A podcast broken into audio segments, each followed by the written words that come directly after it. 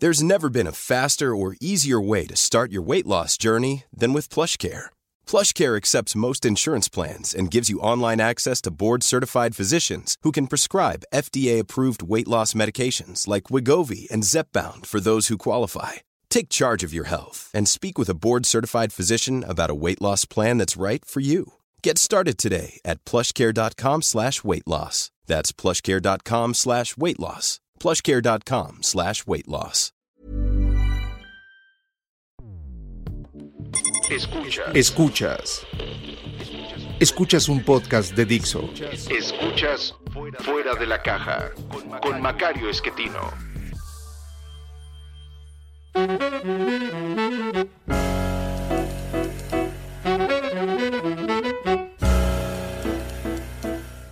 Bienvenidos, esto es Fuera de la Caja. Yo soy Macario Esquetino, le agradezco mucho que me escuche. Estamos de regreso en estos temas de largo aliento que habíamos dejado pendientes un par de semanas. Lo lamento, pero no siempre puedo eh, eh, dedicar suficiente tiempo a construir una emisión eh, porque pues a veces me preocupa repetir cosas que ya hemos platicado y, no, no quisiera yo que esto ocurra. Eh, y la verdad es que ahora pues lo que hice fue con base en los comentarios de ustedes llegar a la conclusión de que conviene una especie de resumen de lo que hemos platicado en las últimas 15 o 16 emisiones, eh, un poco para poner en orden las ideas, porque son ideas difíciles. No es que sean muy difíciles en sí, son difíciles de aceptar, porque hemos pensado cosas diferentes por mucho tiempo y esto pues eh, nos complica. La verdad es que el mayor obstáculo para aprender eh, es creer que ya se sabe y entonces primero hay que quitar esa creencia para poder construir el conocimiento nuevo y cuesta trabajo, insisto. Creo que si lo po podemos acomodar todo, eh, nos va a ser más fácil muy pronto ya entrar a, a, a, tratar de entender lo que está pasando eh, en estos días con el mundo, con los seres humanos, que ese es pues lo que estamos tratando de, de estudiar. Lo primero es recordar que los seres humanos somos animales. Insisto, es difícil de aceptar para muchos esto porque siguen manteniendo la creencia de que nosotros fuimos creados de alguna manera como una cosa distinta a los animales. Eh, no es así, nosotros somos animales, eh, pero tardamos mucho en darnos cuenta de ello. Uno puede pensar a lo mejor lo que pasaba en, Grecia en el tercero o cuarto siglo antes de Cristo, pues ya había algunas personas que, que se daban cuenta que somos realmente muy parecidos a los animales. Eh, lo veía Aristóteles cuando hacía sus esfuerzos de anatomía. Eh, Epícteto, me parece, es el que dice, bueno, si los leones tuvieran dioses, sus dioses serían leones. Y si los caballos tuvieran dioses, esos dioses tendrían figura de caballo. Eh, creo yo, entendiendo pues que no había tanta diferencia entre animales y nosotros. Pero quien realmente nos convence de que somos animales es Darwin, quien encuentra una explicación al proceso con el cual la organización de eh, bases químicas va construyendo lo que nosotros llamamos vida y eh, va manteniéndose en el tiempo, eh, adaptándose a las circunstancias diferentes a las que se va encontrando. Esto es la evolución, un proceso que no tiene ningún objetivo más que mantenerse funcionando y que depende de una instrucción elemental, descendencia con variación. Es decir, es importantísimo para los seres vivos reproducirse porque en ese proceso mantienen esta información para la siguiente generación y bueno pues de todos los eh, hijos e hijas que uno tenga algunos podrán sobrevivir hasta reproducirse y otros no. Esa es la variación importante a la que se refiere Darwin. Eh, de forma pues que siendo animales siendo seres vivos tenemos como objetivo principal digámoslo así sobrevivir y reproducirnos Necesitamos sobrevivir el tiempo necesario para poder reproducirnos, porque de esto depende el proceso evolutivo, esta secuencia en la cual se van acomodando bases químicas para ir adaptándose a circunstancias distintas y continuar un proceso que ha funcionado muy bien por más o menos 3.500 millones de años. Entonces, ahí va. Nosotros, además de ser seres vivos como todos los demás, somos animales sociales. Ahí sí, ya no son muchos, hay poquitos que son animales sociales. Y entre los animales sociales eh, es importantísimo pertenecer a un grupo. de eso se trata ser social, pero además dentro de ese grupo escalar lo más alto posible, porque eso es lo que nos permite sobrevivir y reproducirnos de forma más exitosa en cualquier grupo eh, de animales sociales, la estructura, la jerarquía en la que se encuentran, le permite a algunos elementos reproducirse de manera más exitosa.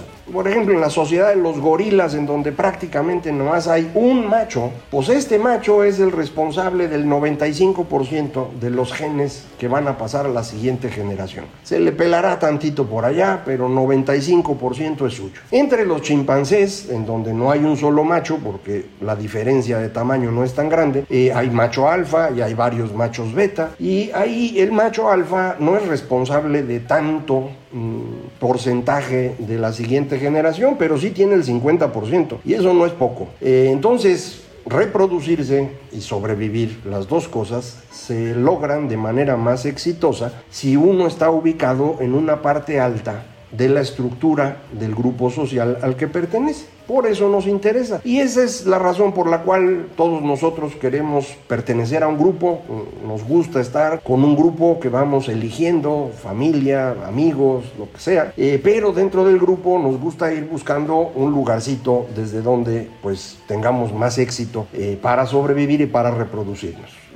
hay grandes diferencias entre qué tanto nos interesa este estatus al interior del grupo. No todos quieren estar hasta arriba, pero algunos sí, y hombres se ponen bien violentos para llegar hasta allá. Bueno, estas cosas las compartimos, por ejemplo, ya les decía yo, con gorilas o chimpancés, eh, con elefantes, eh, hay varios grupos, eh, varios tipos de animales sociales.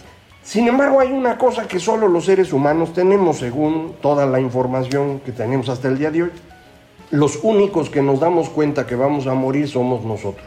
Parece que eh, algunos animales, eh, de estos animales sociales, se dan cuenta de cuando muere alguien cercano y, lo sufren. Eh, usted puede ver en, YouTube videos donde pues una chimpancé se le muere su bebé y, ahí está tratando de revivirlo varios minutos hasta que pues se da cuenta que, que no, y ya, ahí lo deja y se sigue, pues ¿qué le va a hacer? Eh, lo mismo con elefantes, que se muere uno de ellos y pues todos sufren, etc. Pero no parece que estos animales deduzcan de la muerte de sus seres queridos que ellos también van a morir. Usted sí, a lo mejor no quiere hacerlo, pero sí se da cuenta. Usted sabe que se va a morir tarde o temprano. Y esto es el problema importante para los seres humanos. Y de aquí hemos encontrado dos soluciones. Una solución es aceptarlo y la otra solución es evadirlo. La solución que va por el camino de aceptar que uno se va a morir y ya se acabó todo, es precisamente esta forma esta visión del mundo restringida a la que se refería el eh, profesor eh, del que platicamos eh, recientemente. Él lo que nos decía es, hay dos visiones del mundo, una restringida y otra irrestricta. La visión restringida tiene que ver con darnos cuenta pues que no somos nada especial, que tenemos virtudes y defectos y que no hay solución realmente de lo que podemos hacer los seres humanos, si no son soluciones construidas entre nosotros. La visión irrestricta lo que cree es que los seres humanos son más que un animal y por lo tanto pues tienen un espíritu que puede ser perfeccionado, guiado por una idea trascendente que ahorita platico con más detalle. Entonces ahí están nuestras dos visiones y creo que esto nos ayuda ya a poner una conexión entre algunas cosas que hemos estado platicando. Por un lado, somos animales, tenemos ciertas cosas pues, que vamos a hacer, pero llegamos a un punto en el cual tenemos la duda Sabemos que nos vamos a morir, no nos gusta la idea y tenemos dos opciones. Una es aceptar la idea con todo lo que implica y la otra es decir, no, se morirá el cuerpo, pero algo sobrevive. Y esta es la visión irrestricta, a partir de la cual construimos una idea, el espíritu, el alma o como usted quiera llamar, que puede ser perfeccionado de alguna manera. Y eh, vamos a ir construyendo alrededor de esto todas nuestras ideas religiosas.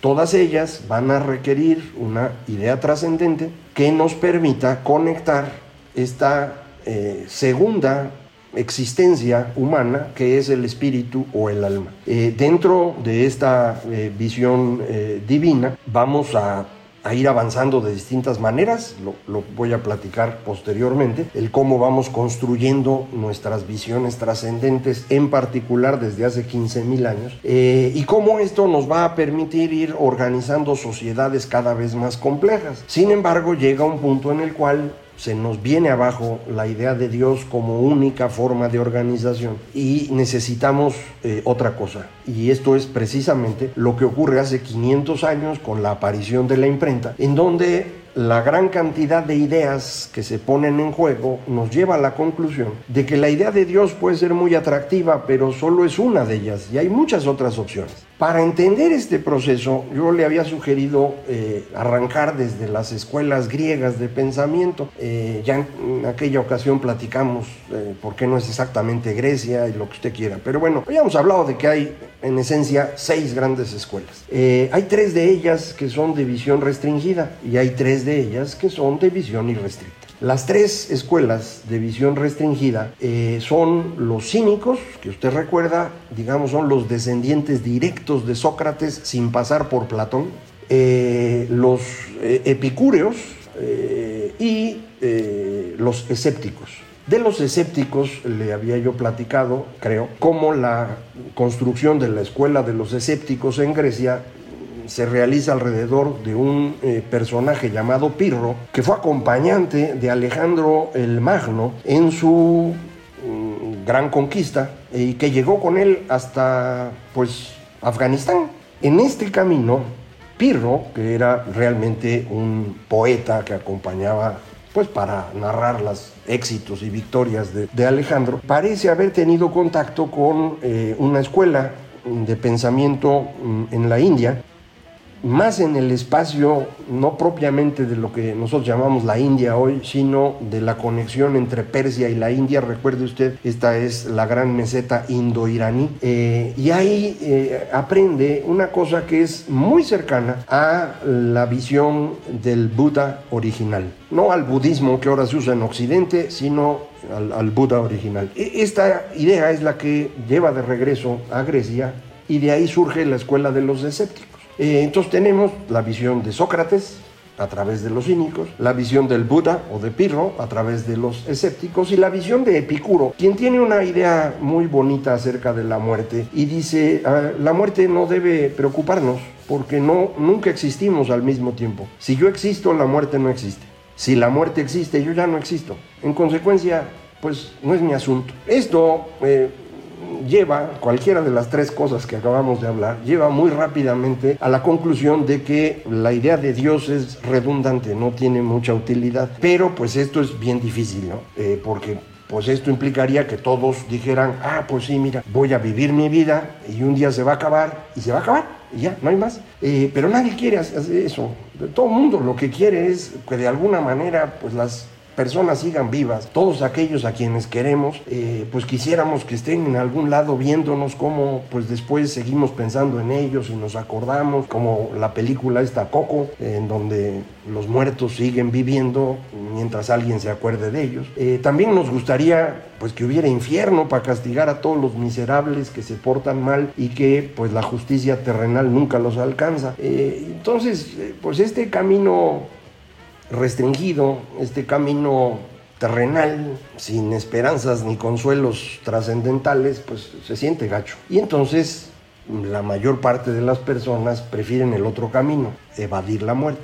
¿Cómo le hago para evadir la muerte? Pues diciendo que dentro de mí hay dos cosas, el cuerpo este horrible que tengo y un alma maravillosa que va a sobrevivir a mí o un espíritu que tengo que construir. Eh, esta visión dualista del ser humano le llamamos así desde la época del señor Descartes, que fue el que separa al ser humano en dos eh, entidades, digámoslo así, en la época moderna, porque siguiendo la lógica de su pensamiento, estaba clarísimo que no existía ni Dios, ni alma, ni nada. Pero decir eso en esa época no era una idea brillante.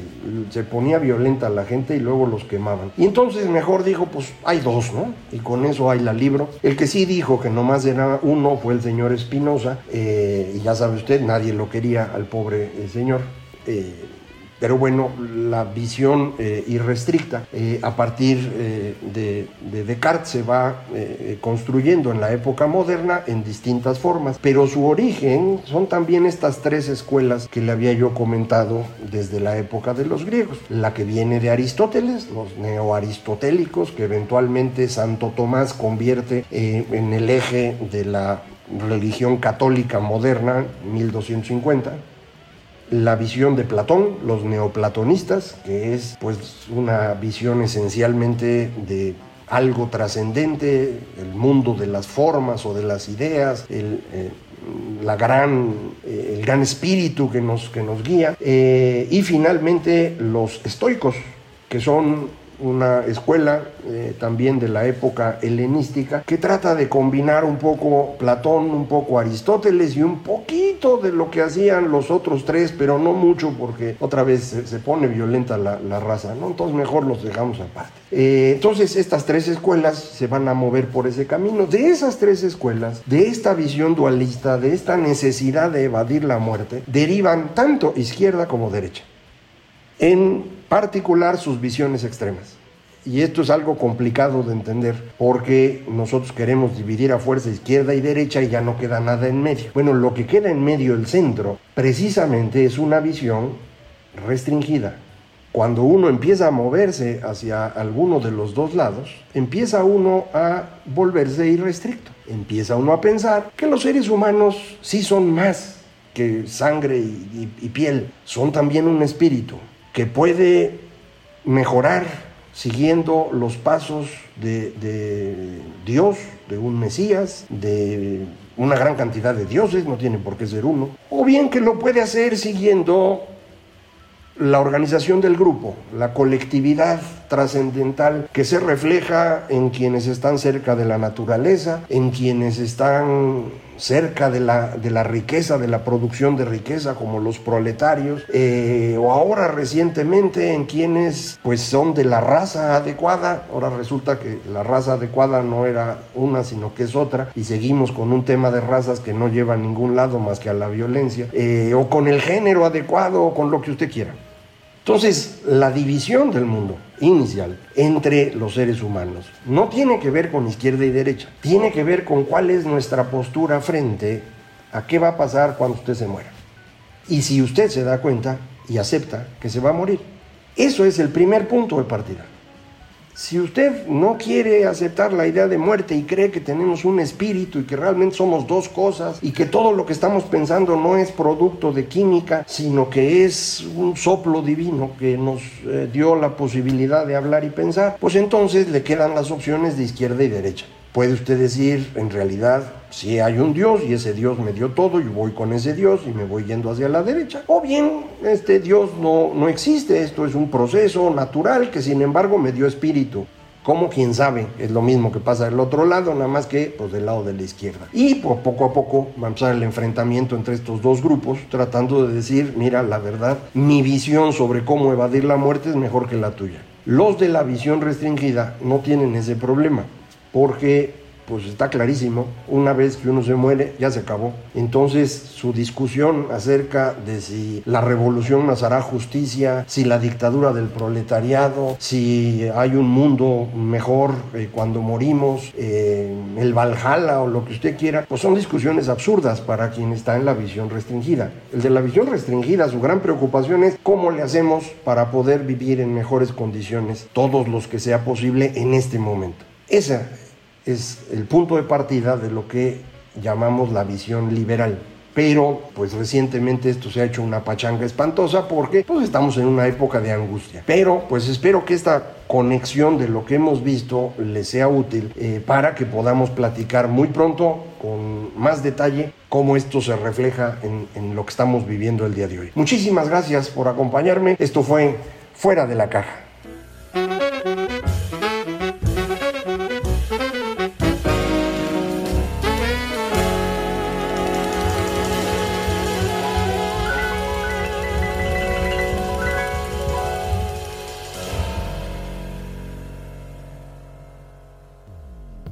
Dixo presentó Fuera de la Caja con Macario Esquetino. La producción de este podcast corrió a cargo de Verónica Hernández. Coordinación de producción, Verónica Hernández. Dirección General, Dani Sadia.